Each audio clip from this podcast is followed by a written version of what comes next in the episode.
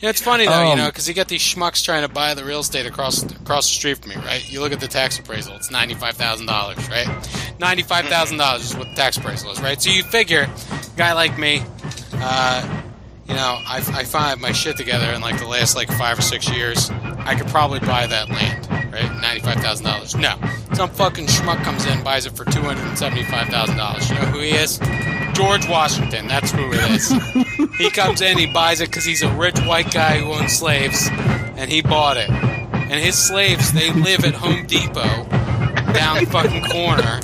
When you, listen, when you edit this all, I need that rant right there to be the intro to the episode. No problem.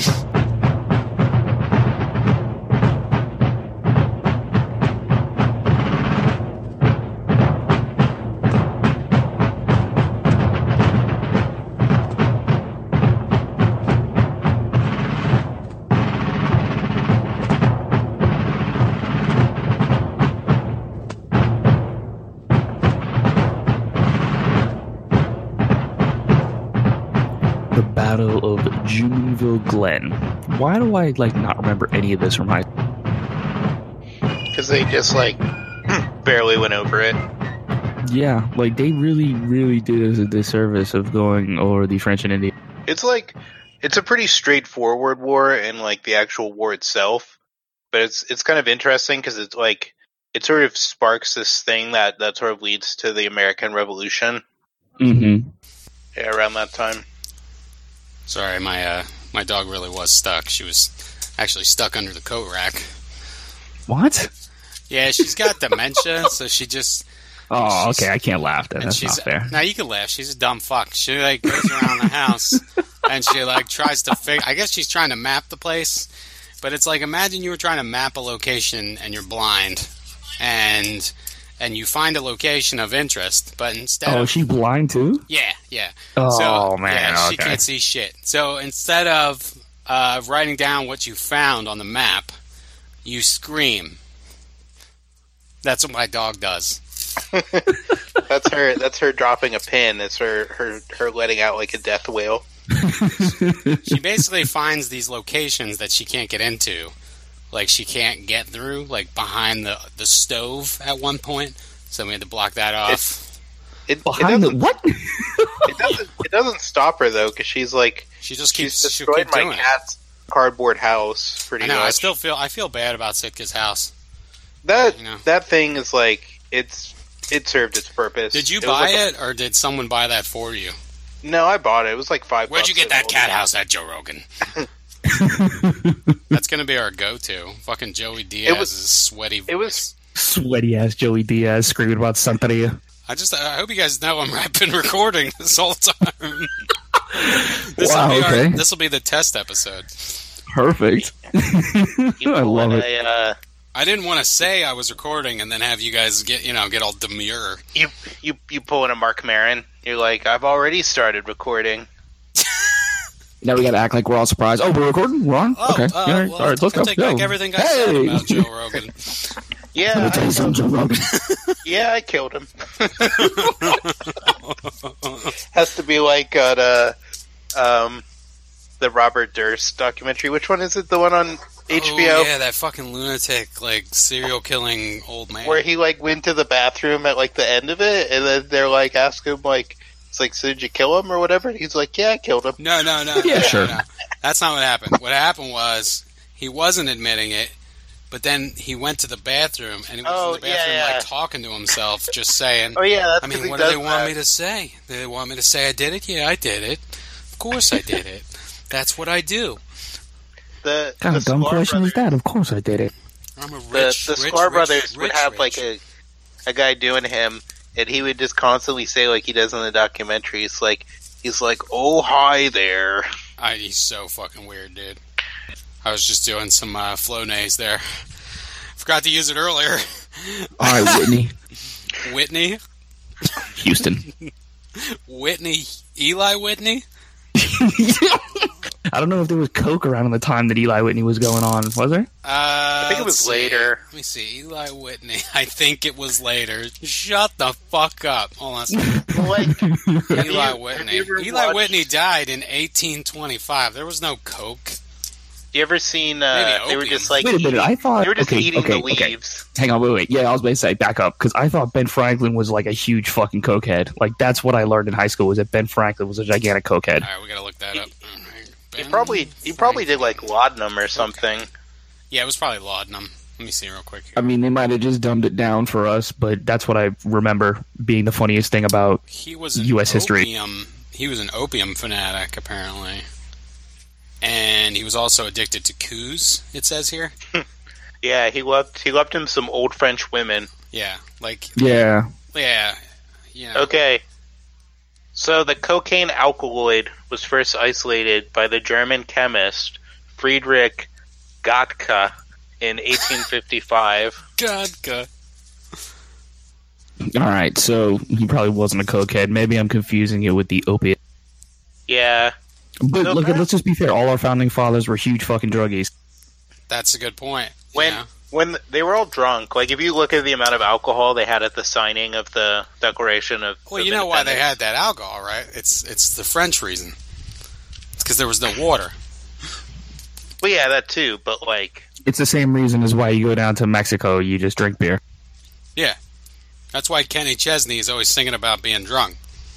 So there's this there's this line in the in the Wikipedia, and it says when the Spanish arrived in South America, most at first ignored Aboriginal claims that the leaf gave them strength and declared the practice of chewing it the work of the devil.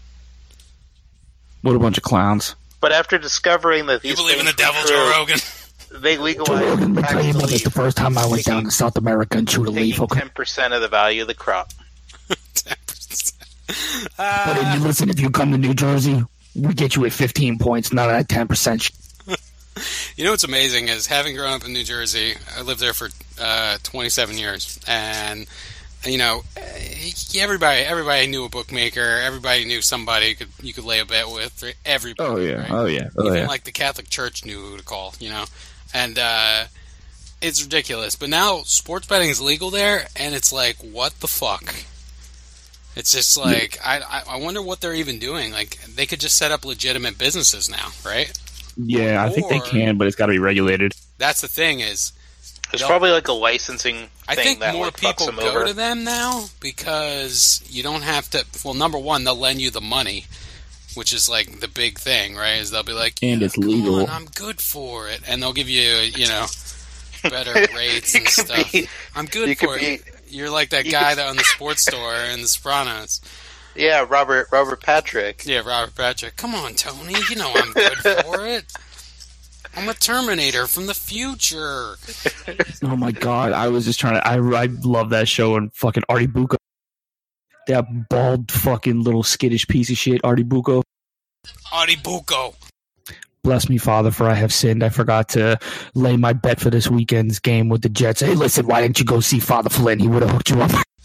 What's that stuff Good that, uh, like, that they do in a lot of Muslim countries? It's like a... Um, cot. Yeah, cot, yeah. A lot of, lot of, uh, like, very, uh, Eastern African countries, they chew it. It's like, it's like Coke, I want to... Yeah, it's like... It's sort of like betel nut, where betel nut is also like a, it's like a stimulant. You know what "kot" means in Polish, right? It means it means cat. It does. It means fucking cat. That's great. They're chewing cat. Dzień dobry. That checks out. Dzień dobry. So, Steve, tell me about the French and Indian War. Well, which Steve are you talking to? I think we should call Steve. Uh, I don't know. Let's call the professor. Steve the professor, yeah. Professor. He's the professor. He's the professor. You're the professor. That's, You're that's, like the professor, and I'm going to be like the N one announcer who's like calling the shots. Oh, the professor! Oh, Skip to like Malou! My, that's like my morning zoo radio personality, the professor. Yeah, we, by the way, before you got here, I was, wait, your name's Ryan, right? Or yes, Con? sir. Okay, yeah, before you got here, we decided on, uh, what was it? Puppy and the Beef? I think that's what our radio, yeah. yeah. But we need, like, you, you. Perfect. We need your name. You're going to be, like, the weather guy. Uh, How about we just, like, give you a real name that, like, that's to- that's totally not your name or ethnicity, like Shinzo Abe. It's got to be, like... It's gotta be Shinzo some, like, Abe with the five-day. No. it's gonna be some stupid like shock jock name, like like Bubba the Love Sponge, or like. I like how when you're doing your Joe Rogan voice, you like inhale the mic. Yeah, so like, listen, when I do it, Joe I Rogan. Put my lips like right on the mic. That's hey, uh, Tammy, go like, ahead and pull up the M M A fight between myself and a potato. Go ahead. Yeah, because what he does is, like, he'll sit there and he'll put his, like, he'll clasp his hands and put them together under the table so, like, he pulls his shoulders together and he leans real close onto the mic and he talks real slow, but he's like, hey, Jamie, if you could pull that off for me real quick. And I just found out this uh, this new kind of D M T they're, uh, you know, finding from this, uh, the, the, the horse manure uh, in South America. They're only from horses in Colombia in this one small village, and they're taking it and they're extracting it and they're giving D M T out of it. Jamie, if you could pull that up. That's all he does. He just whispers into the mic, like right in his mouth. It looks he like does. He's trying to blow the mic. He does. And then he uh, squints at the T V because he's in a dark ass fucking studio. It just pops up a big ass white screen, so he's like squinting at it.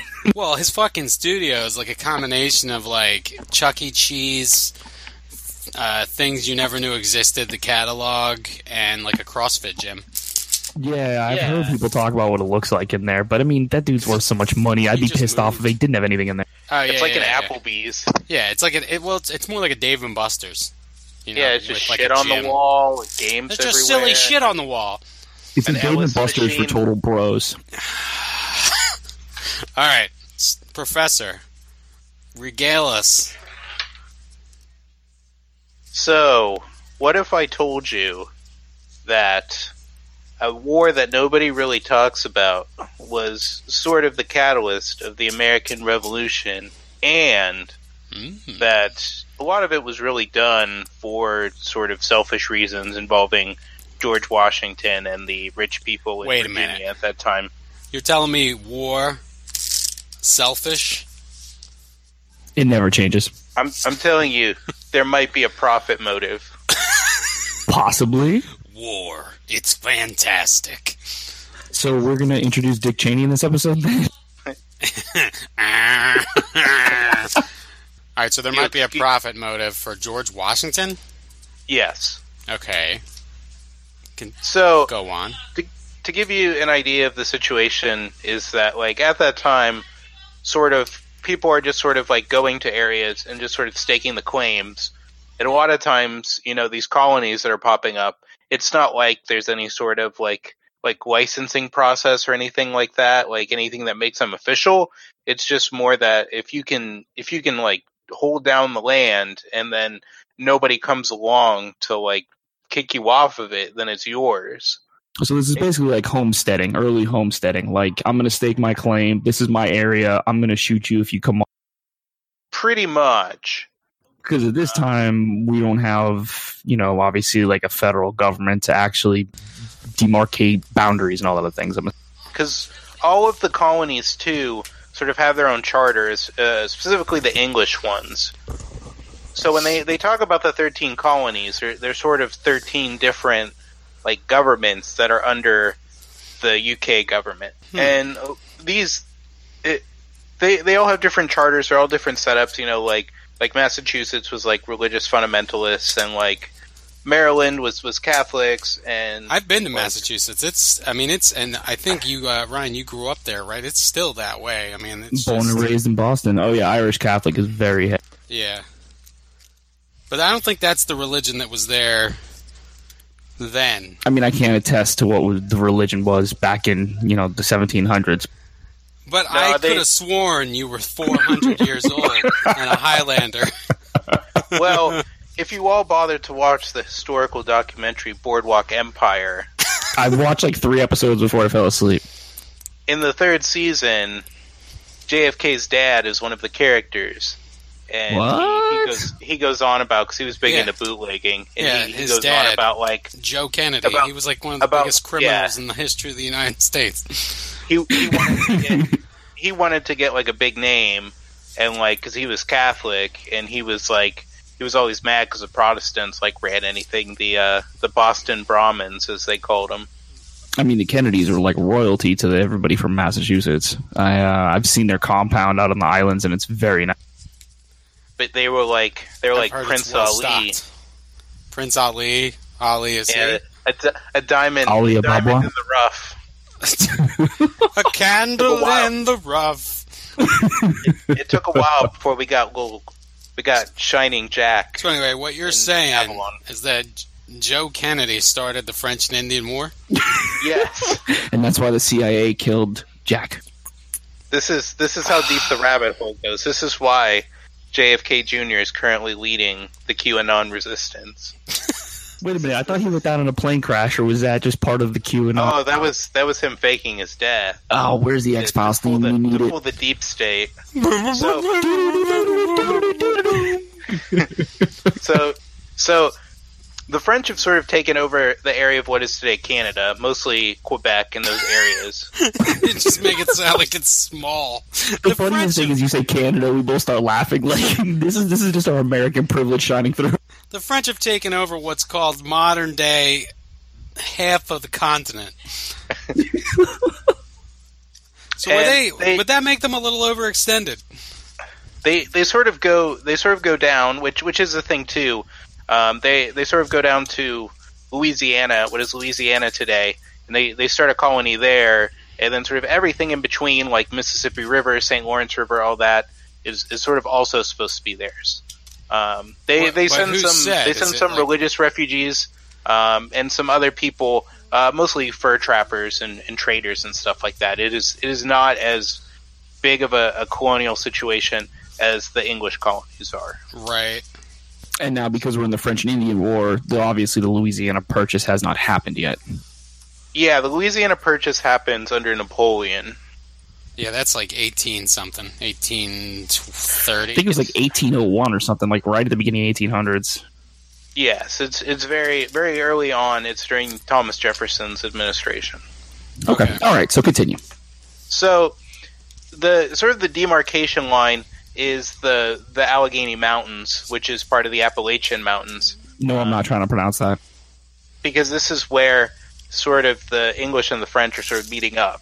And and the French aren't really happy because, you know, they don't have as many people, so it's kind of hard for them to keep their claim on their homestead because all of these um, English settlers, and, and settlers also from, from other places, not just England. You you have um, Irish settlers, you have settlers from other places in Europe like Germany. Maori. Um, the Maoris. The, the one That's Maori a- guy. Who, you got somebody Cubans coming over? Joe Rogan, I was there. It was me. Um, I brought uh, Bert Kreischer. You know, Ari, before Ari my family Shafir came, and before Mitzi, my family came Mitzi there, we, they did not have cigars. I brought cigars with me. We we, we ninety miles, Joe Rogan, ninety oh, miles from ninety Cuba. Miles. You know what they did is they, once, they stuffed them inside their tents. That's what they did. Once it's Mitzi called a prison pocket. Pocket. Once Mitzi set up the first store in, in Boston, that's that's when it went down. Oh yeah, you know, if George Washington was on the main stage there, he'd he'd, he'd bomb, he'd bomb, he'd completely bomb. Oh man, Jamie, see if we can get him out to the Comedy Store. uh, continue. So there, there's sort of these clashes. The the French, um, they've they've sort of allied with with a lot of the native tribes. Um, they do have some fights with some of them. Um, the, the native tribes have a lot of like animosity with each other, um, sort, sort of old rivalries, and some of them sort of take advantage of the introduction right. of the of the French and the English to the situation. Um, they'll ally up. Um, some of them will fight.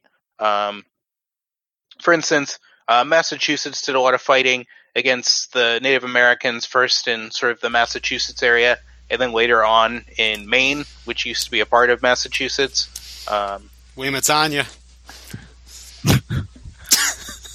So there, there's the the the British settlers tend to not like the um, Native Americans as much as the French do, um, and the French sort of ally with them as well to sort of uh, balance things out in terms of their their people that they have. So on February twenty second, seventeen thirty two, um, in Virginia, a young man named George Washington is born. Who? Jorge Washington. Washington. The first time I've ever heard that name, so this will be interesting. So, He's born into a, a somewhat wealthy family. Um, his father, there, there is a lot of information on him, but he seems to have been like a lawyer, a, a jurist. Um, so he was he was somewhat well-to-do. Um, his like father a, died. A jurist. So you're saying he was like a member of a jury? Like he, he had was, jury he, duty? Yeah, he was he was a professional jury duty guy. Wow, what a, was, what a miserable life. He was in uh, he was in eight seasons of Law and Order. Dun dun. Same and Michael Moriarty. The tr- the trick is you got to have a good wig budget, and then nobody really pays attention to the jury. So his father his father dies when he's eleven. His brother Lawrence inherited uh, most of the property they had. He he inherited the famous Mount Vernon. How come um, we never hear about Lawrence? Did Lawrence die? Lawrence Lawrence dies. I heard Lawrence is still alive. He is he's what we call a, a Highlander. He's a lich, Steve. Jamie, if you lich. could uh, pull up everything you can on uh, Lawrence Washington. I'm fucking Googling it right now. Because he, he died in seventeen fifty-two, so he actually he actually dies before the Oh, he found... Virginia. So Lawrence Washington actually founded the town of Alexandria, Virginia, which is pretty... It's where all those rich people live that work in D C Apparently Lawrence Washington is uh, an actor or an actress or an act an actress uh, from the show Empire. Interesting. Yeah, that's weird. Did not know I'm, that. I'm so that that explains a lot of things. Yeah. Yep.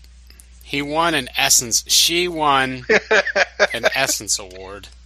How many Essence Awards did George win? Uh, Four. I mean, not many. I mean, the man had... I mean, you kind of glossed over the fact that he inherited how, ten slaves, and uh, kind of precludes you from winning over there. How many How many N double A C P Spirit Awards did... did not George many. Washington? I'm pretty sure that anybody born before nineteen fifty is ineligible for a fucking N double A C P. I mean, he they inherited a... a Uh, farm and ten slaves. Definitely disqualified. He's like Papa John. Except he was they were probably farming like grass or something, you know, like wheat, and Papa John pays his slaves to farm pizzas. on the on the on the pizza farm, they were they were farming those uh, those green peppers, the the jalapenos. Not picking pepperonis fast enough. Did you ever notice the- that the people in the back of a Papa John are never happy? How many, so, like, every time you go to Domino's, how happy are the people in there? They are fucking happy at our Domino's. Smiling, singing. I know. It's like it's like Mac and me in there. It is. People Mac are just like, me. People are just dancing. Yep. I'm going to tell you right now, I worked at Pizza Hut for one of my very first jobs when I was sixteen, and uh, I worked making pizzas because I, I couldn't deliver pizzas. I wasn't old enough yet. Right. And it was so fun back there when it was like we'd have the radio blasting, we'd intentionally mess up pizzas, and they're like, hey, did you make this? Oh, no, we don't know where that came from. We don't know what order that for. But we'll take it over here. No, we'll eat it, though. We'll get- Let me ask you a question. Let me ask you a question. Joe Rogan, do you ever shit on a pizza? No. Okay, but listen, I'm, I'm not, for reasons that are going to become very clear, I'm not going to tell you what Pizza Hut location this is. Well, there are no more freestanding Pizza Huts. They've all become, like, legal They're all attorneys. Combinations. Yeah. Well, no, no, no, no, no. So, listen, attorneys.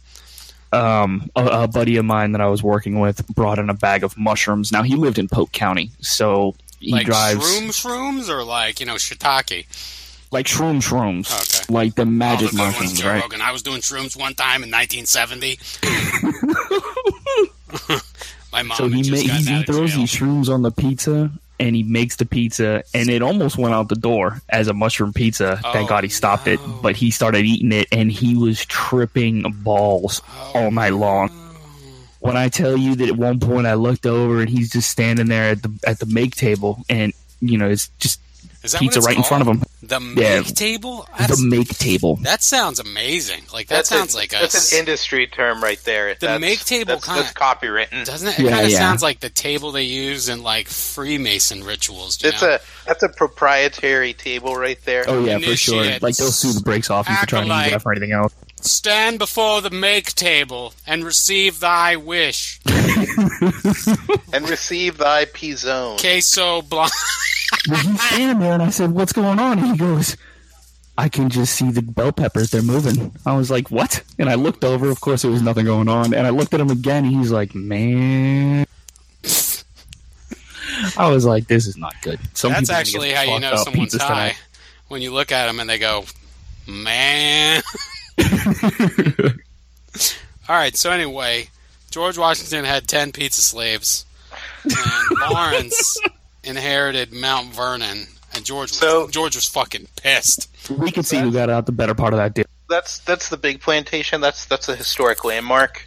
His his uh, his his paltry farm is, is not as much as a landmark. I'm, I'm sure there's probably some sign you can see from the road. It just says, uh, is it like down here where it just says like peanuts and Vandalia onions? Yeah, it says like gator meat. Gator meat, peanuts, and Vandalia onions. Boiled like, peanuts. P-nuts. Those like It looks like there's a parking lot there, so I don't know how true to uh, history it is.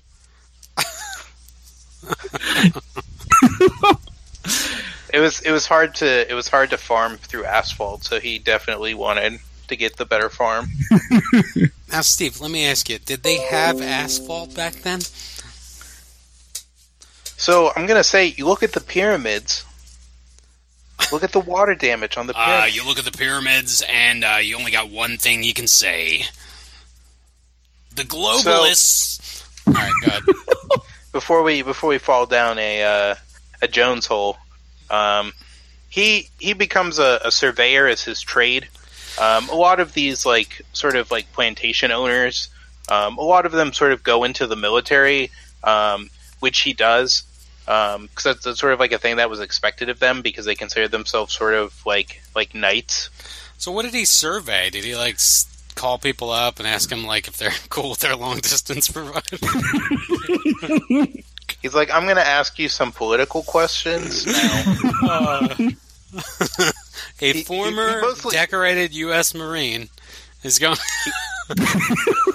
He worked, dun, dun, he, worked, dun. he worked for Rasmussen. Oh, Rasmussen, yeah. There, oh, oh, okay. The worst. Well, every other poll but Rasmussen has this man winning. Rasmussen is like is like the uh, the Czechoslovakians of the Olympics. Just yeah. Like that random ass two point three in the gymnastics. Rasmussen is the Chernobyl reactor of polls. It, it has a primary void coefficient. That was a fucking nerdy ass joke. All right. Good lord. So he he's a surveyor. Um, so land speculation becomes his primary income source. Mm-hmm.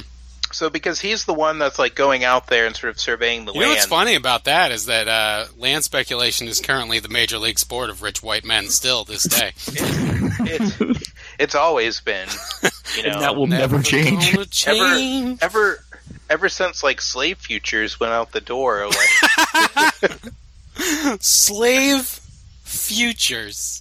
So he he gets into this company called the the Ohio Company of Virginia, um, which is sort of a, a land investment uh, company that he and his brothers are in, and also um, Governor Dinwiddie, who we'll get to eventually, is involved in.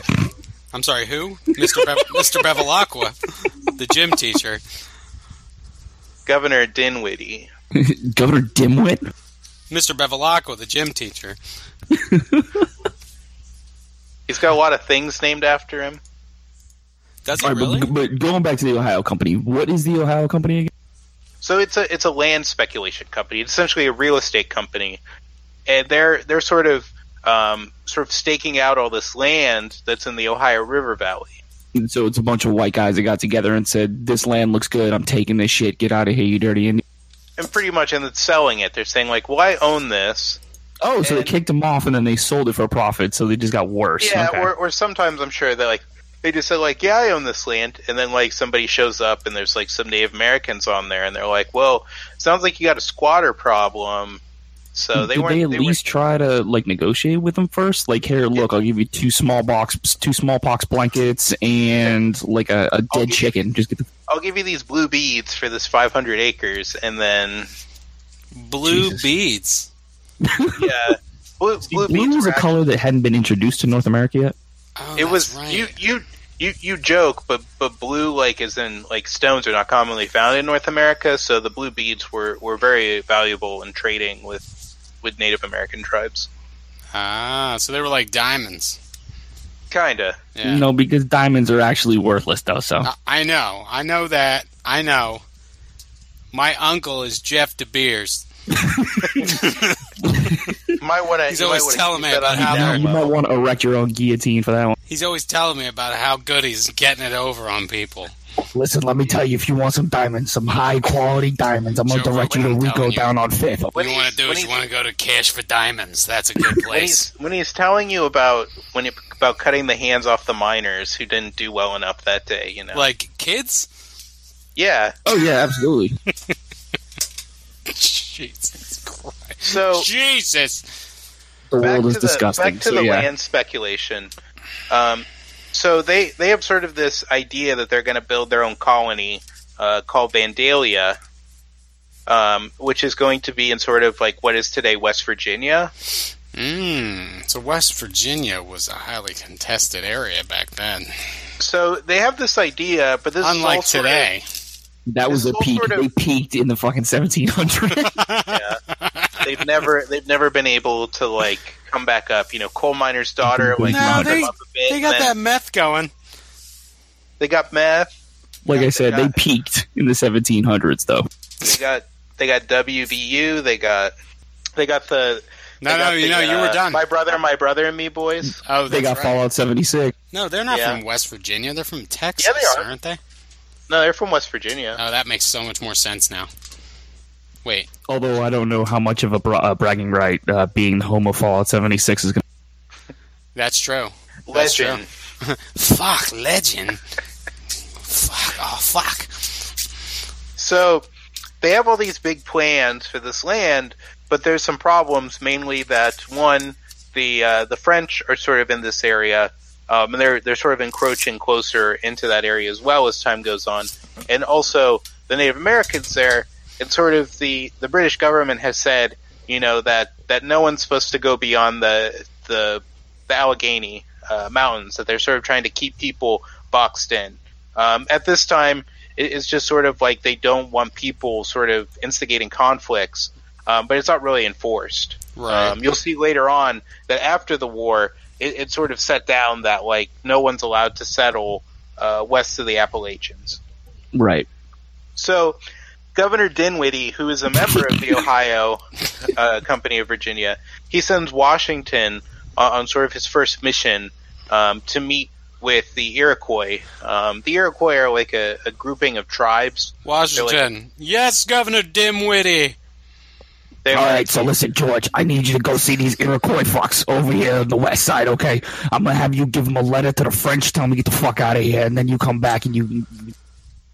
So, he's supposed to meet with them and then give the French a letter telling them, you know, to to leave. Um, the the Iroquois, like I said, they're, they're sort of a large confederation of, of tribes. Um, so the Iroquois actually, themselves are not actually a Native American tribe; they're a confederation of tribes. Is that? Yes, but they they they they're they're sort of a family of tribes. Like they have different tribes with different names, but they all where sort of you, speak like where a, are you getting a common Iroquois? Language. I'm reading your your outline, and all I see is Iraqis. No, that is not Muhammad. He was he was told. He was told to go there by a lot of uh, Iraqi dinars, and right. They would eventually accrue in value, and they could sell them back right. For more money. Right, but they Once- stiffed Prescott Bush, which is what the started. The scam has been going on for. Oh my God, the scam has been going on for so. I can't believe it. Fox so, News is going to pop up in here somewhere. Anyway, he, he meets up with the Iroquois, and one of them is this guy um, who's going to come up later on called. Uh, Tanacharison, who is he's a leader of a, a in a tribe called the Mingos, and he, sounds like a motorcycle gang. You know, Ming, Aramingo Avenue is in, in Philadelphia. You know, you go down ninety-five, you go to Aramingo. So he is um, sort of a leader. They they call him the Half King, and the the Half King is sort of like his title, and, and it sort of seems like he's like a trade viceroy um, with the British. So he's sort of their, their ambassador to the British. And I believe that the... How the, far away is Viceroy from King? It's it's sort of like financial king. Okay. He's, he's well, I'm reading your outline and I see half king, and I'm wondering what exactly a half... Is he like a manlet? Is he like four foot? He's probably not a manlet because, like, he, he kicks a lot of ass unless he's like a little, like... You know, like that little little Japanese Yakuza guy on The Simpsons. Yeah. Oh, Marge, Marge. He's just standing there. He's going to do something cool. Come on, Holly. We got to go. So he's, I, I'm guessing the, the term half king means that, like, because he's not like a full king. Because a lot of times the way they translate, like, the, the chief, as as it usually comes to be called, is like king. Like, like he's the king of, like, okay. this tribe. Okay. So he's kind of like, like the vice king. Yeah, because um, you'll notice, too, like, when you look at, like, the wars that happened in, like, the sixteen hundreds in America, they refer to them as, like, King Whoever's War, and it's usually the name of the the the tribal leader. Okay. So, they meet up with him. Um, it, it goes well. Um, he says that uh, that he'll he'll talk to the Iroquois leaders to, to aid the British, you know, if there's ever a fight with the French. Um, and then, so Washington is now he, he he's got himself a little alliance set with yes, the Iroquois area. He, he's got this guy that's making promises to him that, like, if a conflict happens, you know, he can pull everybody together to to fight against the French. Um, Perfect. He he also hates the French, which we'll go into later on. Um, as as a child, he was he was sort of um, kidnapped by the French. Um, they they sort of kept him as a prisoner. Um, some sources refer to that he was enslaved by them. But it seems likely they they just sort of, like, it, it would be more they just, like, kidnapped him after they, like, raided his people and then just, like, kept him as a worker. Now, I was reading on some stuff, and it seems like the French in this um, scenario are actually not the greatest people. Um, the things that I was seeing, that they were just fucking with the Indians. Well, yeah. Uh, like they, you said, with the kidnappings, and they're just slaughtering them, honestly, was what I was... Because a lot of the a lot of the, the French people that are there are sort of like like dirtbag like like Deadwood types. They're like they're they're just sort of like these these sort of like dirty men who, like, couldn't make it in France and then just go to, like, across to the other side of the, like, the end of the world to sell, like, beaver pelts. Yeah, these are not uh, like French royalty. So they um they they intercept Washington um at. around, like, the area of Lake Erie, um, so sort of in northern Pennsylvania, okay. um, and they, mm. they they take him to the this fort called Fort Le Boeuf, which is in that area. Shia um, LaBeouf? Yeah. Fort oh, Shia oh, LaBeouf. Guys, I stepped away for a second. Is it America yet?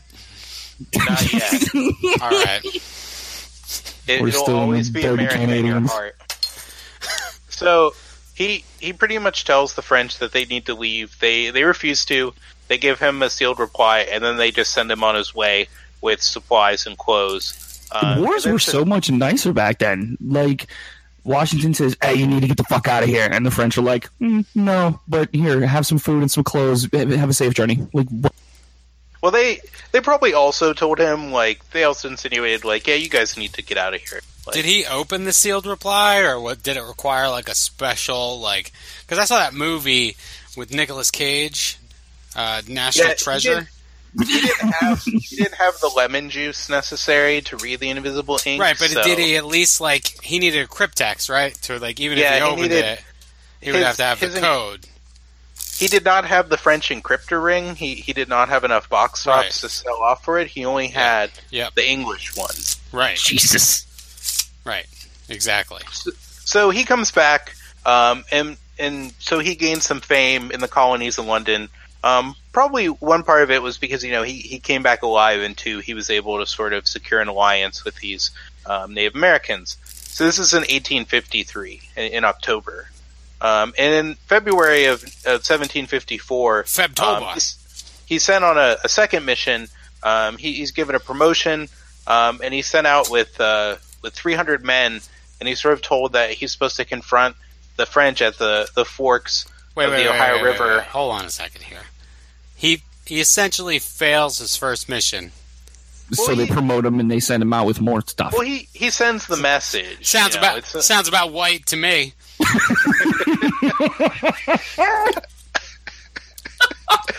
Privilege. Sounds about the privilege is showing. To me. Oh, oh so, this guy was our first president too, right? Yeah. Uh, mm, mm. Failing upwards. Go ahead. So he's he's he's essentially sent to the area of of what is today like Pittsburgh. So like where the Ohio River forks with Here the Allegheny go, and the Monongahela. And and this mission is not is not sort of authorized by the crown. It's he's sent by the governor. So so this is sort of an, an unauthorized mission that he's sent on. So you, I'm sorry. What was the governor's name again? Uh, Dinwiddie. Dinwiddie. Okay. Thank you. I, I, all right. Winn-Dixie. So Din- I got it. So Win- Winn-Dixie. Governor, Governor Winn-Dixie. Governor Winn-Dixie. Winn-Dixie. Hey, everyone, listen, uh, we have a mission later, and steaks are two for three. Uh, if you'd like to hear from Vice President Sweet Bay. If you want to go over to aisle six, Eva Jania Johnson is cooking up a friendly fresh fry. He was given a mission that he had to open the franchises throughout the Ohio River Valley. This was prime territory. You know, Carrefour was moving in. You know, the French have these. They're they're moving in. They're French brands. You know, the, the native market needs to be needs to be taken. Aldi wasn't even a thought at this point. Yeah, the, the Germans, you know, didn't have their shit together. No, Aldi wasn't here yet. He was an Italian. They wouldn't get an IKEA for like one hundred fifty years. IKEA. So it's, literally, it's, would rather live in an IKEA home than what they lived in, but. A- So it's it's kind of it's kind of important to note that the mission he sent on does not come from the British government. This is coming from the colonial governor. Right, right, Governor Winn-Dixie. Because this, this mission is, is mostly being done for them for the land company. So this is okay. So let me just, in a nutshell, this is a corporation that has somehow got their. Um, They have got their what they want to be done politically done privately without authorization from up top. So this is a corporation. Yeah, so you you essentially have the leaders of this corporation essentially being at the top of the Virginia colony, and, and they're sort of authorizing this mission to go protect their, their prime real estate area. So what you're saying is that nothing's it, changed in three hundred years. It might be a bad idea for a corporation to potentially get too much influence. That's what you're saying. Yes. Well, that would be that would be like the moment where we say, like, well, thank God that never happened again, and then it just does like a long scrolling thing of like every war the United States has done strictly for. Oh my God, Joe Rogan! I tell you what, you want to take over the United States, you got to get ahead. You got to be in charge of Nabisco. That's where you're gonna go. uh, no, my money's on Publix. I'm on Publix today, Joe Rogan. I'm putting my money on Publix. My money's on Publix. You know, they got them pub subs. Oh, my God, Joe Rogan. One time I smoked, uh, I had fifty thousand uh, units of T H C. I smoked it out of a leather a leather face mask. And uh, I'm telling you, the shit they're doing out there in California right now, it's ridiculous. It's, it's, it's absurd, buddy. But you can't really get, you can't get a pub sub out there, you know. I can't, I can't get that no more. Uh, Unless you talk to Ricky down there over on Hollywood, but listen, that's another story. You go down, you go to Ricky's Chinese restaurant. It's it's fantastic. They all got rickets and they move real slow, but it's good. Okay, so uh, the French refused to leave. Wait, no, we're past. Well, they haven't. So they're they're screwing around in there. He's supposed to sort of set up a a fortified position with three hundred um, men. Now, now yes. In those days.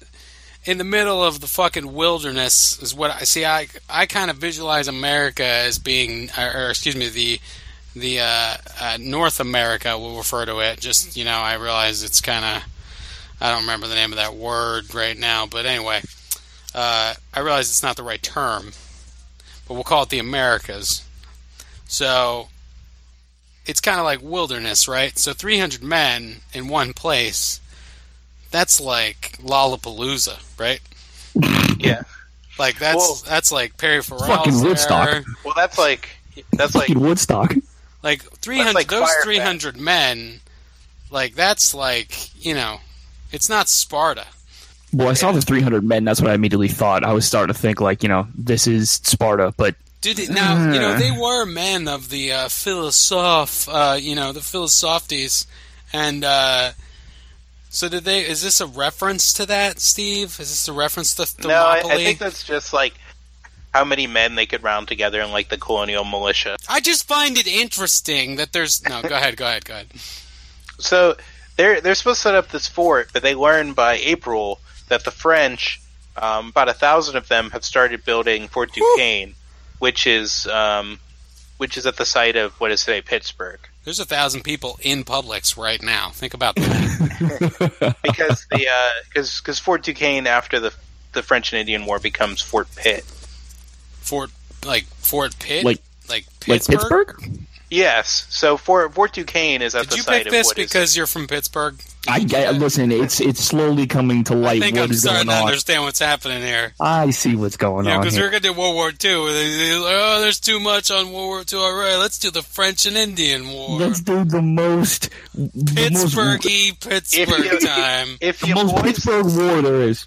I mean, if I'm a Steelers fan. Good, you know, if your boys are good, we'll do some World War Two after this for the next one. Yeah. Yeah, well, if we don't get kicked off of Stitcher. By those rap bastards at Stitcher. So, in May, he, he begins building um, a, sort of a fortified position at this place called Great Meadows, which will become Fort Necessity. They had really, really just dumb names for forts back. No imagination well, whatsoever. They had to appease like all the... the dummy, thick, religious believers, you know, that represent the populace. Because Fort Necessity is, is called that because it's like, it's a really shitty fort. Like, I've been to Fort Necessity, and... That's what that's, Fort Necessity looks like? It looks yeah, like a six-foot privacy fence. It kind of looks like, is, it kinda looks like, like a, what they do to Stonehenge in the future because there's too many cigarette butts. Because I'm still convinced it, that cigarettes will become a big thing is, again. It literally like looks like my neighbor's backyard. Yeah, just it's like you're driving through like you're driving through like Biflo. Yeah, it Chewy. Looks like yeah, exactly. It's like it looks like the guys like chicken coop. It's where they keep the dead bodies at the Biflo racetrack. So Fort Necessity is really a four-sided privacy fence that is approximately ten by. Now, you know what, Steve? What it is. I'm going to go ahead and say this. I built that fort when I was a kid. Like, in my backyard. I built it. You know what I used? I definitely built things that were structurally used, more sound. I used things that were available to me. That's what I used. Like neighbors' garbage and stuff, and I built that fort. So, bird nests. They, they haven't gotten this far yet. They're, they're getting there. And the French dispatched this guy named... Joseph Coulon de Jumonville. So, the French dispatched this guy, a commander. His name's uh, Joseph Coulon de, de Jumonville, um, to deliver a diplomatic message Isn't telling. It, I thought it was Jumonville. Jumonville. You're gonna, gonna French it up on me? Well, my uncle speaks French. I like to tell people. I tell a lot of people. I almost well, you know tell what? more people that my uncle speaks French. Well, you know what? Than Your I uncle. Do Can go uh, fuck himself. You know, I refuse, yeah, I mean, I, I, I refuse you know, to say Beyonce, for instance. I say Beyonce. Beyonce. I do say Beyonce. Just say Queen B. There's a Queen guy. Where, yeah, you know, I Queen told you Bay. About that guy I work with in the his, Bayhive. His son's name is Kingman, but I just call him Kingman oh, yeah. when I call every single time. Like, uh, excuse me, can I speak to Kingman? That's like a that's like a very like like barbarian name. It it's really like is Kingman. Really is. One of the lectors at the church, uh, you know, I'm not, I don't go to church anymore because I'm smart, but uh, one of the lectors at the church I used to go to when I was a kid, his name was King Kovacs. How that's amazing is that? Name. Isn't that a great that's like, name? That's he like had this like, he had like a sweet that's, mohair jacket all the time too, and a really shitty haircut. That's that's that's like a jazz musician name. That's like a yeah, guy like like Boney he, James. He re- yeah, he was really big in like the horn scene in like Saint Louis in like the twenties. Like Boney James. Yeah. If you type Boney James into Google right now, you see the whitest looking white guy, white man, and he has definitely won several N double A C P Image Awards. Oh my god, the saxophonist? Yeah, Boney yeah. fucking James, bro. He he like plays at it all the time too. He's amazing. He's absolutely amazing, dude, you know? That is incredible. This dude looks like he could win an N double A C P award and just rocket too. I'll tell you, like, I'll tell you no what, pressure. I'll tell you what. You know who couldn't win an N double A C P award?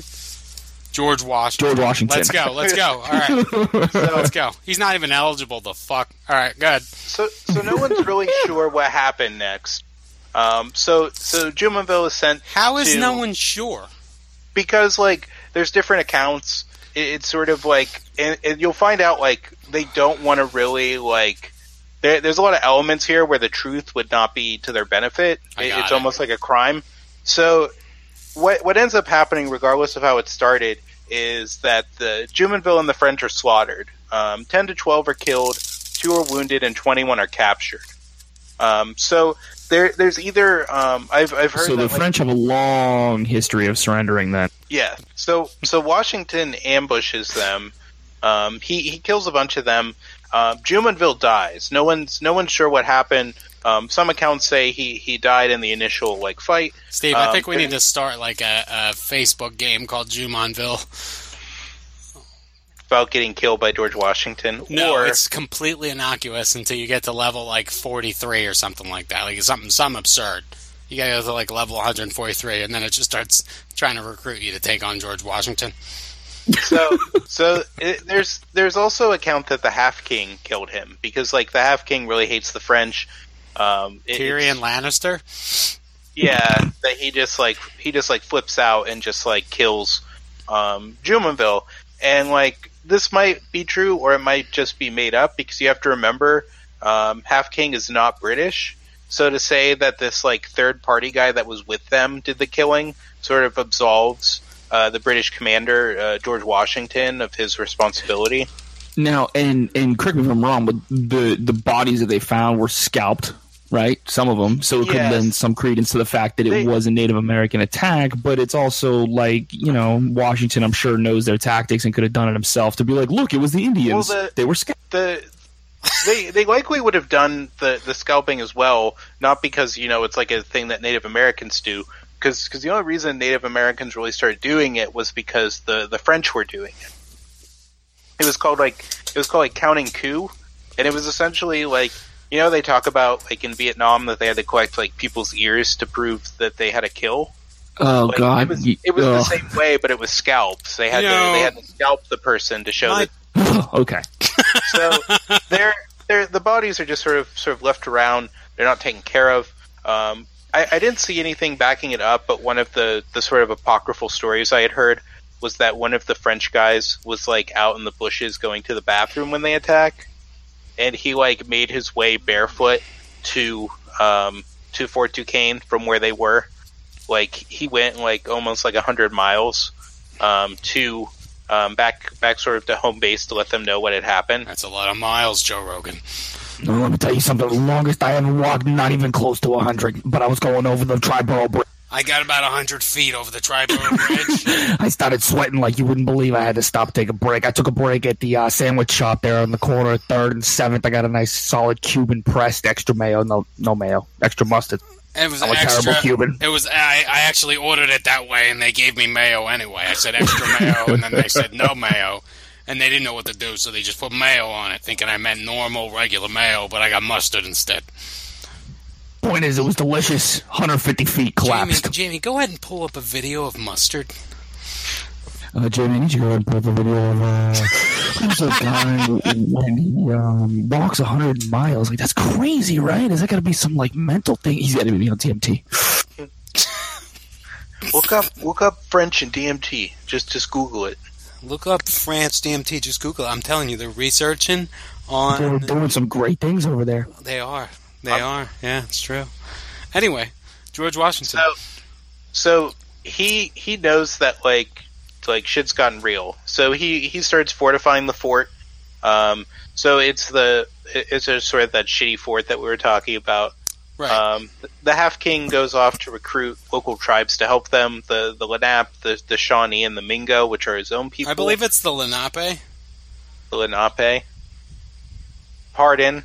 It's I, a hard I, end. I think I think it is. I, I can't remember. Like that's a serious, no joke or anything. That's like a serious comment. I think it's that. Yeah, like a- apologies to anyone who belongs to any of any of these. Steve, I'm expecting a huge peoples. Native American turnout for this podcast. On Native Americans, I, I apologize. I'm expecting to the like so to many. The four of you listening. Not, not to. I'm get. We're thinking about probably two lawsuits are coming in, just based on like we're not getting something right. I've got a, know? I've got a lawyer on retainer already for this. this What's podcast. His name? It's the Texas Law Hawk. Oh, it's Brian Wilson, the Texas Law Hawk. It's my wife's favorite lawyer. I got to be honest, I'm a little jealous of him. You know. So, listen, you need a lawyer. Let me give you my guy Ricky out of uh, you know one of uh, one of the boroughs. You know what I'm saying? I can't tell you exactly where he's from. Allegheny. But he does wonderful he's things from, with bail bonds. He's from the Ohio River Valley. He's a so, lawyer. So the situation is is pretty hopeless. Um, they don't have a lot of supplies. Um, they, they they started digging trenches to, to sort of have a defensive position, um, but because of the rain, the the, the trenches aren't usable because they're full of water now. Mm-hmm. Um, There's there's trees within three hundred feet of their of their position, so the French have an easy place to sort of like siege them from and, and sort of avoid being shot at. Um, and then so the French send um, this guy uh, Louis Coulon de Villiers, um, who's the older brother of Jumonville. Um, he, he's sort of been sent to deal with Washington. So his younger brother killed by Washington. He's got a no. The, he, yeah, he's got to deal with the man who killed his younger brother. So he's got. He's got. A, okay. So now, he's got a, wouldn't he's, it make he's got more a personal sense vendetta for him to kill Lawrence Washington? some some older brother on older brother violence. That's what I'm saying. You know what I mean? Like, can you imagine being Lawrence Washington and be so confused, and this guy comes to kill you? Like, what? Yeah, yeah. That's a good book right there. When some like perfumed right Frenchman there. shows up at your door and like slaps you across the face with a glove. I demand honor. This is for my little brother. This is for France. So the French, um, they they surround the fort while the Virginians are, are sort of preparing for them to come. Um, the the French actually do mess up. No nobody really has like a good. a good sort of handle on the situation. The the heavy rain and the, the French messing up their deployment and the, the general incompetence of the of the Virginians just... I heard that the heavy rain was a problem. I heard they couldn't find Commander Sean. That was a good joke. All right, good. So there's this Dutch mercenary guy who's been like he's been like with Washington forever. Wait, like wait, he's, he's sort I of just want to stop like, you again. You're going to get stopped a lot, but I just want to stop you again there. I have never heard those two words put together. Dutch, Dutch mercenary. mercenary. His, uh, no. What was his, his fucking name? name? Uh, Jacob von Bram. Oh my god, that sounds like a Dutch mercenary. Was that a form of, uh, what is that called? Nominative, nominative determinism? Is that what that is? Like when you're named a certain thing, you become a certain thing? The the von Brahms have a, uh, have a, have a history of, of the mercenary work. Well, like Pen, um, like Pendragon's a real name, and if you're named Pendragon, you either become a fucking knight or a circus member. I'm gonna go with circus, though. Yeah, there's definitely circus members.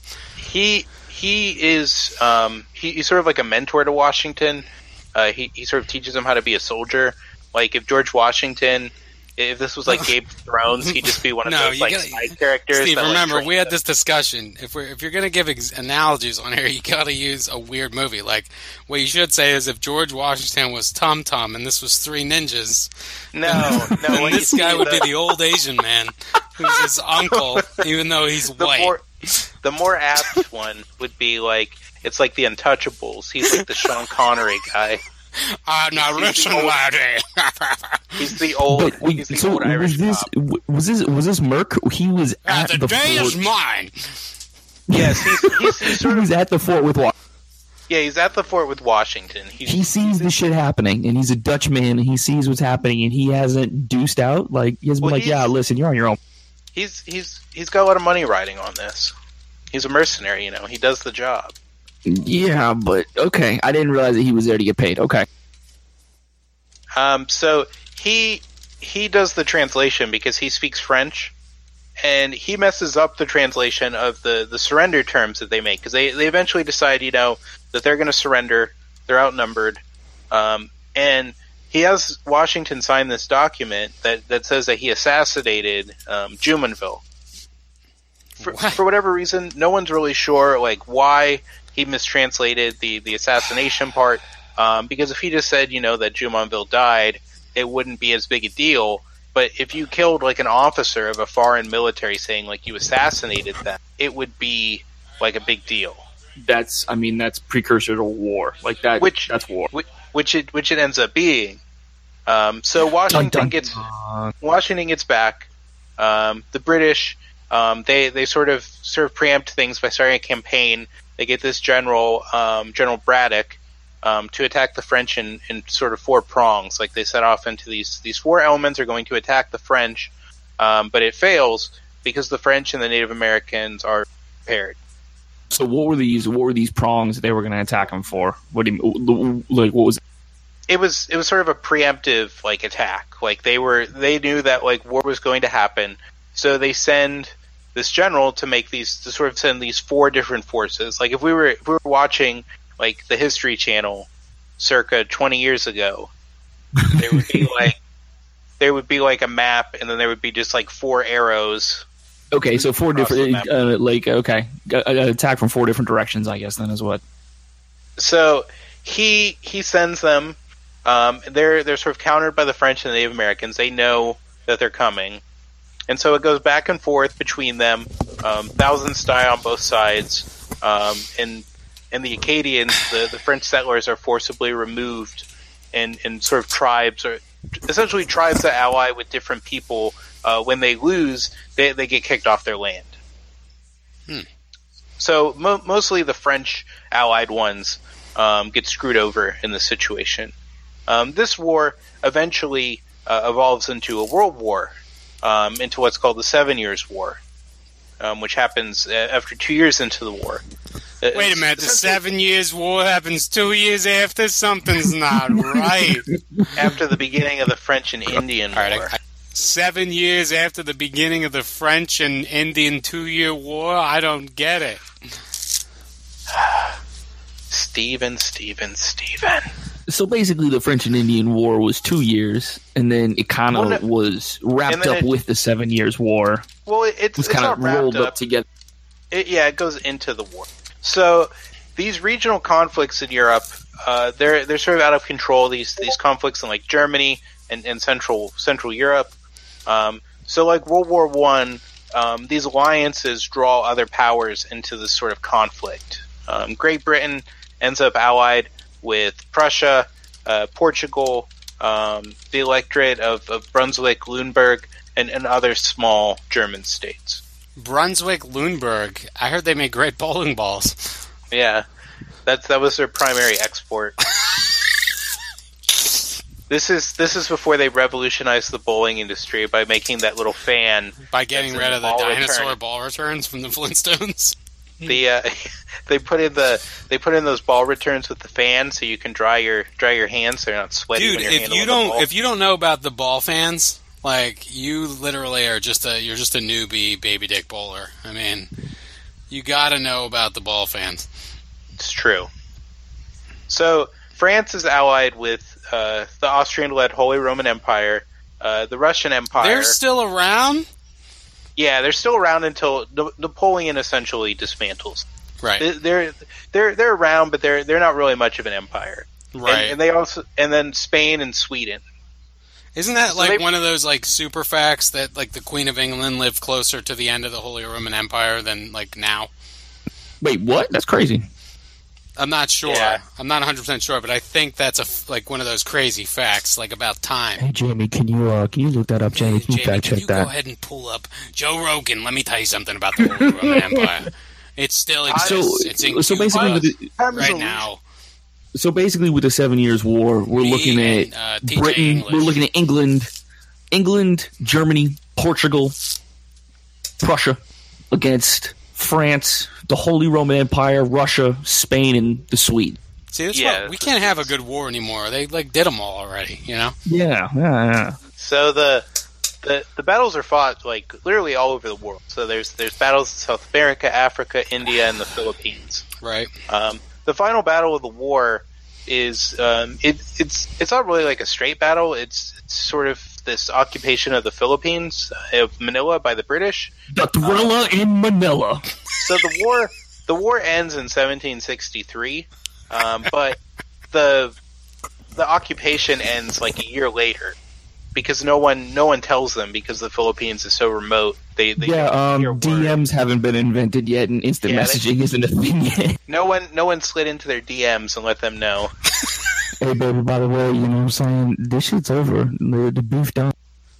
And then they, okay. they let them know about George Washington's OnlyFans account. um, no one at the signing of the treaty as well is aware of the occupation of Manila. And and just to back up, it's the British that are occupying Manila? Yeah. So this is this is somewhat like at the end of... Manila, the, where's that? It's, Did it's you not like, see the boxing match, bro? It's in the Philippines. Come on. Who's that? Who's Philippines? Who, who's Phil's penis? What? So it's it's kind of like at the end of the War of eighteen twelve, where like there's a battle. The Battle of New Orleans is fought after the war is like ended because no one's told them the war is over. Right. It's kind of like how there's Japanese soldiers that were entrenched until like what, the eighties or the seventies. Yeah, there's just, there's just right. British guys living. Steve, in the, don't you know that guy's name by heart? What's his name? I, I don't remember the guy's name. There's there's there's fucking historian over here. There's this two notable ones. One of them is actually like Taiwanese. Okay. One of them. Let me the tell other you one, about this other guy that I know that says he's got a degree. Jesus Christ. So the war's the war's over, um, which not a lot of good comes from it. So the U K debt before the war was seventy four point six million pounds. Good um, lord, and that's that's debt, in before money. Yeah, and the debt after. Yeah, like that was, was that was actually that. Where they weighed the money. So it was seventy four million pounds of money, which could buy you about four prostitutes, three kerchiefs, and six doilies. It could get you. It could get you some proper cunny. Cunny. Couple mugs of grog. Yeah, you go to a proper cunny house back then, you get a half of France in there. So the debt after the war is one hundred and thirty-two point six million pounds. So it's almost double. Who do they owe? Uh, uh just just creditors.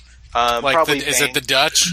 They owe that guy down there on Fifth because they didn't pay his goddamn bill. Bro, I tell you probably, what, Joe Rogan, there's a guy over in Long Branch, New Jersey, and I tell you what, this guy, he's got he funds anything. He funds he anything. You got wars. You want wars. Jesus Christ.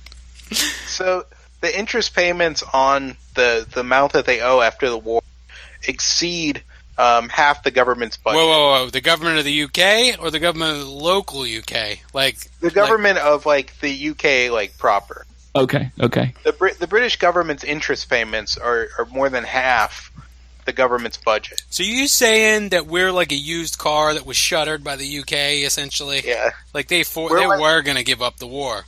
They just stopped we're like the their, war. We're like their leased B M W. I got it. Wow, okay. They're, I get they're it. so far They're so far underwater. If only on my history teacher had said that. I would have gotten that the first time through. I would have understood, because I understood leases back then, too. So in order to deal with this, um, they they passed what's called the Currency Act of seventeen sixty-four, right. Which states that um, debts can't be paid in colonial fiat currency. Yeah, Steve, go ahead and explain fiat currency to everyone. Uh, Jamie, so can we look up what fiat currency is? Ah, uh, Joe Rogan, I'll tell you what fiat currency is. That's currency used to buy a fiat. That's what it is. It's it's that it's that fake money, you know. It's not real money like Bitcoin, right? Like what? Cash, like dollar dollar. The almighty dollar has got no value unless everybody agrees to it. It's from a central bank. You know what I mean? So you can pay somebody of, in hot rocks if you agree. It's worth it.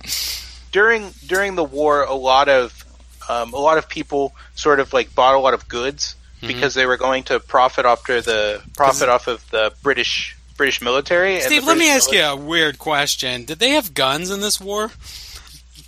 Yes. All right, go ahead. What? What? So, because you have to, you have to remember at this time, there's no like central bank. So a lot of time when the currency is, is given out, it's, it's sort of a banknote. Right. It's just the government saying, we promise that this is worth this money. Well, it's, it's not even the government. It's like a local bank. So, so that's why they say that you can't use fiat currency because they don't want, like, it was the, the House bank. of Thomas and French in Italy. That the, the House of Thomas and French in Dorchester, Massachusetts. You know, I Edmond Dantes promise to pay. It isn't. It isn't where Dick. Okay. So they have to pay it in, in sort of hard currency, like like gold or silver. Okay. Like they yeah, also, give me something that's worth something. No diamonds. No, no, that shit. They also start the uh, the Quartering Act. Someone get is, the beers out of here. Which is the quartering of, of soldiers. Um, oh, I know and, all about the Quartering Act. You can go to yes, actually there are parts of Jersey right now you can go to where they still have houses that were up in the late seventeen hundreds, and they were used as as quarters for British soldiers. It's crazy. For real? So, yeah. Yeah. And the, the actual act reads um, inns, livery stables, alehouses. Uh, I'm going to need you to read that in the Khajiit voice from Skyrim. Yeah, I'm going to need you to have inns, this in the most... Uh, inns, livery stables, stables alehouses, victuating houses, and the houses of sellers of wine, and houses of persons selling of rum, brandy, strong water, cider, or methagin. I'm all and if done. Numbers required, and uninhabited houses... outhouses, barns, and other buildings. I don't think outhouse means like a bathroom outhouse. Imagine you were like uh, Colonel Buttfarts and you had to stay in the outhouse. Yeah, well, listen, we got a house for you. We're going to quarter you uh, outside in the shitter. So me, so so me and the boys, we're going to be staying in the rum house. You, you're out. We're also listen, not going to show up to Colonel the battle Bum tomorrow. Colonel Fitzwallace, you're staying in the uh, outhouse. Damn it. It's like it's like some sort of Stripe situation, you know. It's like the fat nerdy guy. They yeah. like make him like. Why does the fat nerdy guy always get shit on? You know, like nowadays the fat nerdy guy has all the money, and he's dropping that STEM major shit everywhere. You know, he's just just lording that over people, just like, being like, I well, feel like I feel like well, they maybe should. Hey, you picked on me in high school. Look how much money I have now. They should maybe do. I'm sorry, is that there's Lord too much of the Flies, where Fatty is like the leader. You know. Maybe maybe if you were a STEM major, you wouldn't be poor. Did you ever think of that? That's a good point. Maybe if you weren't a STEM major, you wouldn't be poor, you know? Okay, facts don't care about your feelings. Another another hit that you're all familiar with is the Stamp Act of, seventeen, of seventeen sixty-five. Oh, my God. Um, Hold on a second. All right, go ahead. So it's a, it's a, it's a tax on, on printed materials, uh, legal documents, magazines, playing cards, newspapers. I'm and, and well other types aware of, of the Stamp Act because, yes. Steve, as you know, I am a bit of a uh, connoisseur of legerdemain, or the art well, of card manipulation, and I happen to have an ace of spades here that has the tax stamp on it from the United States Playing Card Company, just as a holdover. Doesn't really matter anymore, but same but, act. But as, they still do you, it. That's cool. As you know, all the all the colonists. Um, They they don't like this. They wish they had a say in, in these taxes. Um, so that sounds that's, like some, we're leading up to something. So, sounds like a lot of privilege to me. A lot of lot of lot of whining. Sounds, sounds like way. a lot of people upset about taxes. I, I feel like this is going somewhere. Yep. So after the after the British um, take over um, Canada, which is which is ceded to them, um, Quebec is now part of British North America, which the colonies aren't happy about because. Now they have a bunch of French Catholics on their board. Yeah, and they were and they, mostly they, Protestant, so that was a big problem. Yeah, they don't like they don't like having these these papists. And on their the fucking board. Pope's sneaking in, Joe Rogan. And they're and they're they're worried too as well because the um they're they're sort of an equal. Uh, Quebec is an equal to the to the thirteen colonies in terms of policy, so they don't like that either. They're they're sort of worried about that these, these French Catholics are going to, you know, they're going to move in, they're going to take over.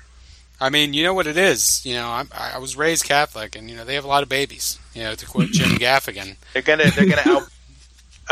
Um, Washington, in order to like to, to sort of capitalize on this again, um, he is aggressive in getting land for himself and colonial veterans. He he tries to sort of get. These these sort of um, is this all of, still in the Ohio River Valley where he's getting land? Not exactly. He tries to get it in the areas they still control. Get but this that. is all still part of the French Indian War. This is this is the aftermath. Ah, okay. The war's over. This is this is everything that sort of comes out. I think of it. I was I was going to the bathroom when you said aftermath. So he's he's very aggressive in getting land for himself and veterans, um, because it all goes into his like his his land speculation scheme. I'm glad you um, called it a scheme. That's literally all it is. It is. And so there's this royal proclamation of seventeen sixty-three, where essentially the king lays down. These are um, the, this is sort of the law. These these are the rules.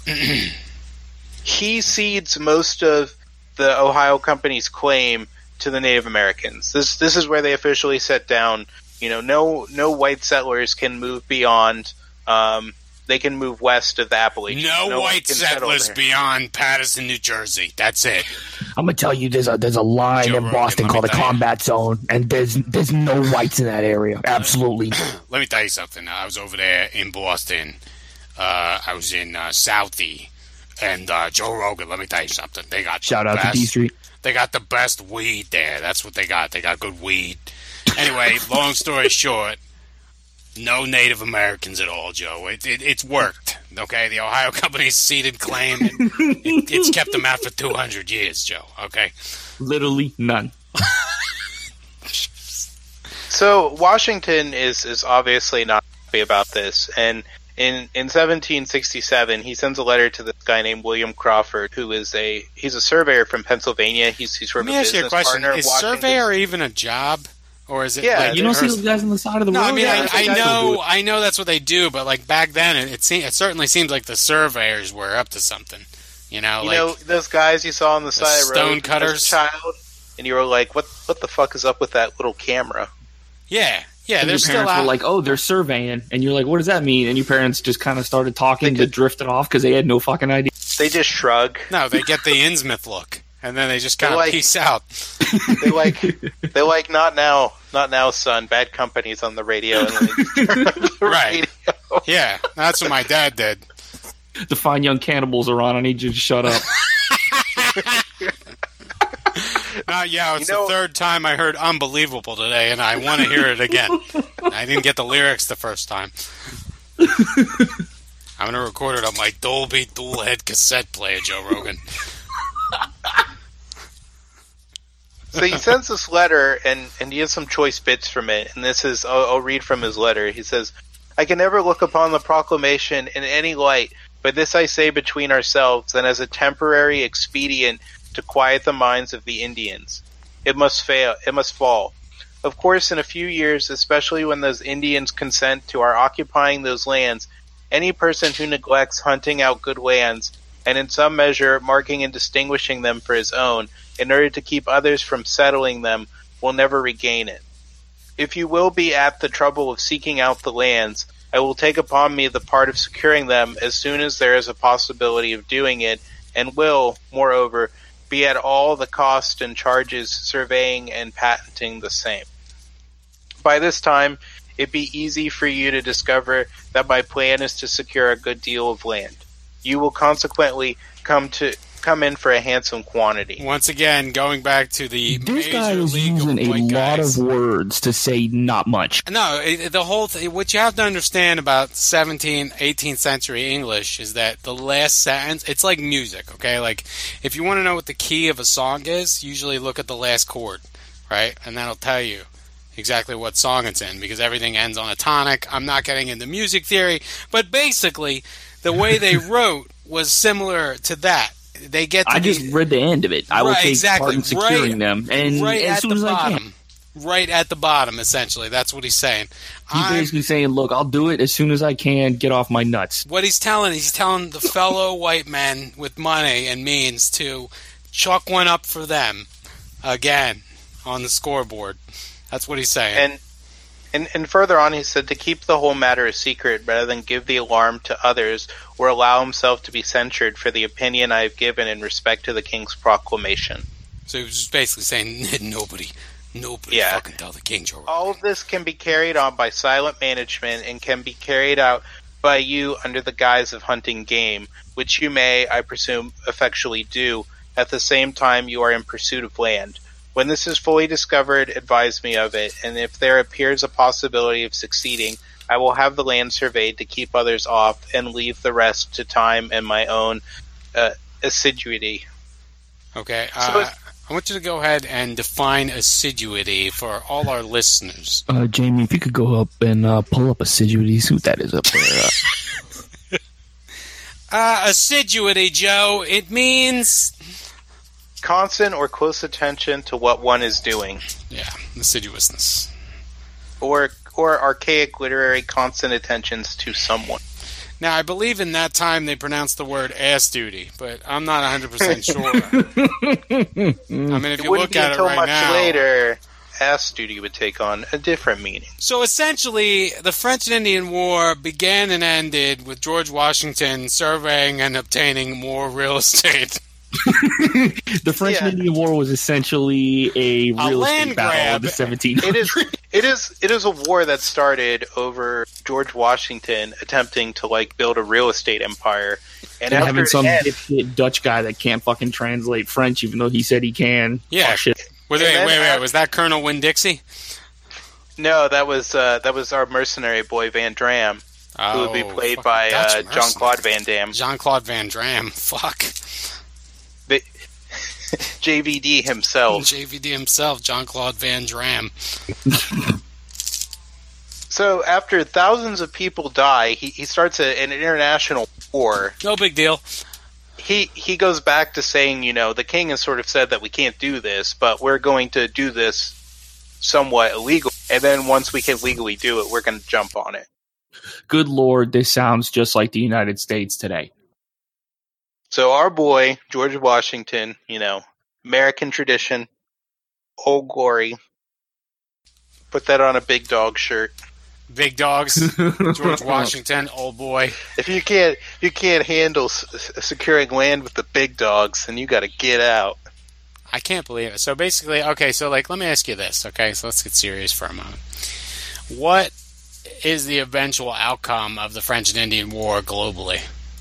I mean, like, what's the? Is there a global reaction? I realize that it takes a long time for news to travel in this day and age, but what, what do you mean in terms of like? I mean, like, what if France and England think about it? You know what I mean, internationally. You know, I I imagine the common person, you know, saw it as like a settling wars. No, no, um, I, I don't want to know what like you know, fucking Sarah Sanders has to say about it. Like, I, I want to know like what like.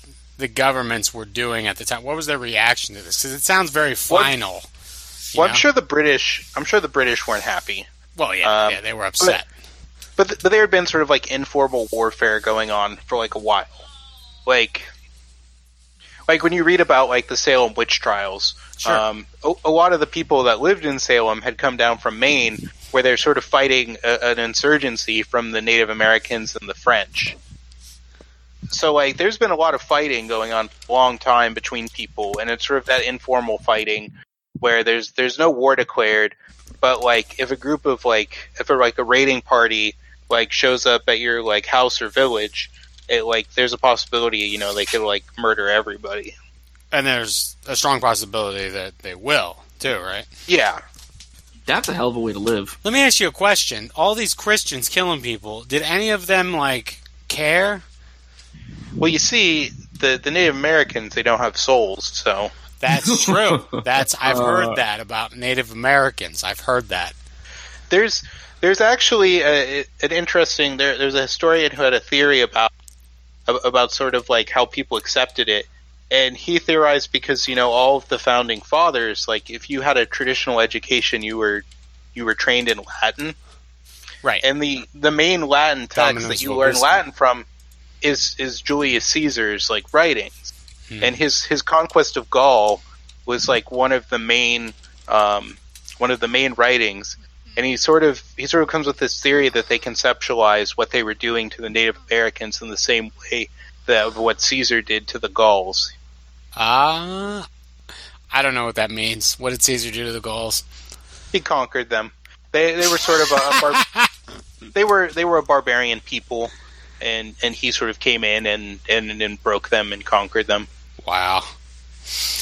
Well, that kind of makes sense. And he it, it's in in the writings he has on Gaul was sort of like his campaign diary. So it's just very much him writing about you know like the engagements they did and about the local people. Um, so it's very easy to draw parallels between like um, Europeans going into the American like hinterland to fight what they perceived as, you know, barbarian people. Yeah, I know that we like glossed over a lot of the stuff. Like, we obviously didn't cover every- uh, everything of like what.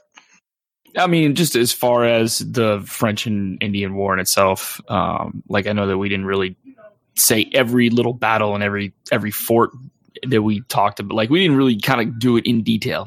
Does that make sense? Yeah, it, it's it's sort of something that would require its own like multi. Episode. This is almost its own podcast thing itself, because I mean, we didn't even touch Fort Oswego. You know, we didn't touch any the the damn French surrendering Montreal. Yeah, there's there's a lot to cover. But I feel like it's a good, just an overview, you know what I mean? Just for people just, that have absolutely no idea about the French Indian War whatsoever, just, like myself. Just just where it started, about how, like, it, it's sort of been an American tradition to, to, to you know... Yeah, I, and, and here's for, the thing. I'm not going to lie, before today, right, or actually before I started reading about this, when we decided we were going to do this, I had no idea. I literally thought this was a war between the French and the Indians. I had no idea the British had anything to do with this. You know what's funny? I did too. I could have sworn, and I read a lot of history, but early American history like that, I don't know. I fucking I fucking check out on it, actually. Yeah, I really do. I zone out on early American history. It's not interesting. It's boring to me. Yeah, like, I, I fucking already know that we're the best. I mean, it's... I already know that we clean shit up, you know what I mean? The, that's what I'm saying, like, you know? I mean, we got we got all the rings, we got all the world rings, you know? That's what I've heard. I heard we got we're all like, the challenge coins from the, all the other countries.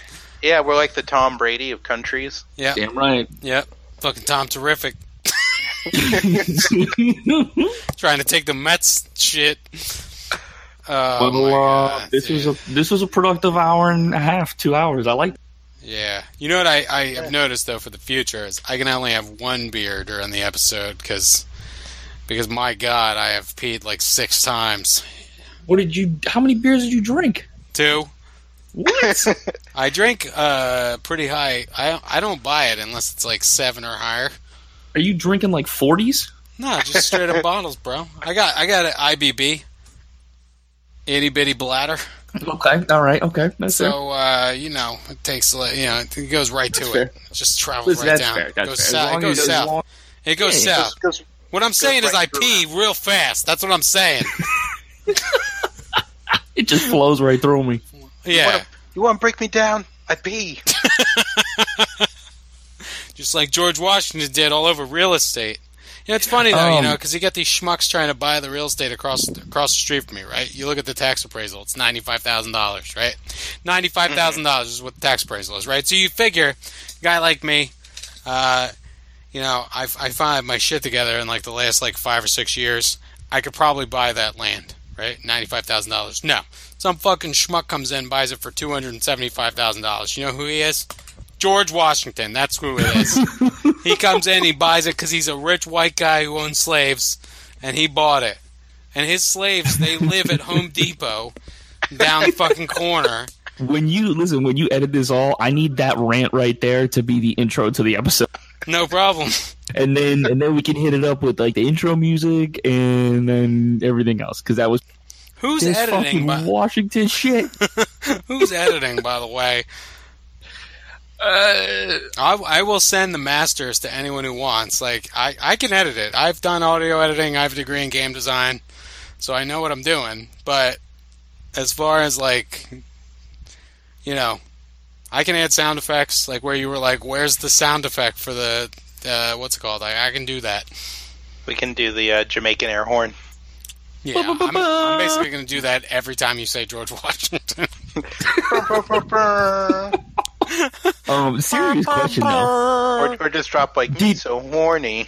Did did he really have wooden teeth, or is that bullshit? He, his, I think like part of the teeth were wood. Usually, usually like you had a set of teeth that was like your original teeth. Like you would save them, and then they would sort of like press them into like a into like a denture thing. Hmm. I think he did like. Woo. I think he did have a set that was wooden, but you really wouldn't. Um... Yeah, I, I have to look it up, but he's right. There's like, it's not pure wooden teeth. Like I think there's. I think he might have had some like a tooth that was like made out of wood that he lost. Right. Oh, but, like, uh, so according to Google, um, George Washington had four sets of dentures. He began wearing partial dentures by seventeen eighty-one, despite many people believing they were made of wood. They contained no wood. They were actually made out of other materials such as hippopotamus ivory. Uh, I'm sorry, hippopotamus ivory, brass, gold, and human teeth. Hip so George Washington. Anonymous ivory sounds like a rapper. had, you know, that sounds like a real a, like artist. So I this dude had hey, dentures yeah. made of human I fucking note teeth. That, like, that, no, like, actually, any that, like shard of a tooth that he has, like, like that thing's not doing any heavy lifting in well, the chewing department. To give you an idea, actually, uh, I have to have some uh, tooth like fixed because my teeth are just fucked genetically. And I was an asshole in my twenties, and uh, I'm still an asshole now, but I was a mouth asshole in my twenties. And uh, basically, they still use cadaverous teeth. So, like, if you have to like get bone grafted, it's dead bone. I mean, that's sick. Not as gross as I thought. Like, that's metal as hell. But I don't feel I just gross didn't about. Didn't know it. That that was a. Th- the only thing I just I'm didn't worried know it was about a thing. Is my jawline getting haunted. You know what, what about jaw? A- But yeah. What if you had a silver tongue like Hans Sprungfeld? Hans Sprungfeld does not exist, all right? You take that shit back to fucking Shelbyville. I wish podcasts had visual aids because you just posted a picture of Hans Sprungfeld attacking George Washington. It's perfect. That should be the, uh, if you post this anywhere, that should be the image we use for the podcast. That's going to be the thumbnail. The thumbnail is just Hans Sprungfeld. All right, I got to go eat pork. I'm going to go eat some pork. Sounds good, gentlemen. Right. This was That's fantastic. A wrap, boys. Yeah, um, I'll get podcast uh, in the can. I'll get like a drop ca- uh, Dropbox link because I have I pay for Dropbox, so I, I can store it on there, and um, I'll share it with you guys. Just put your email in the chat or something, and I'll share it with you. All right. We're gonna okay. be- yeah, sounds good. Be wearing gold-plated diapers in no time. Y'all be wearing gold-plated diapers with human teeth and hip hop anonymous ivory. All right, peace. Y'all be good, guys.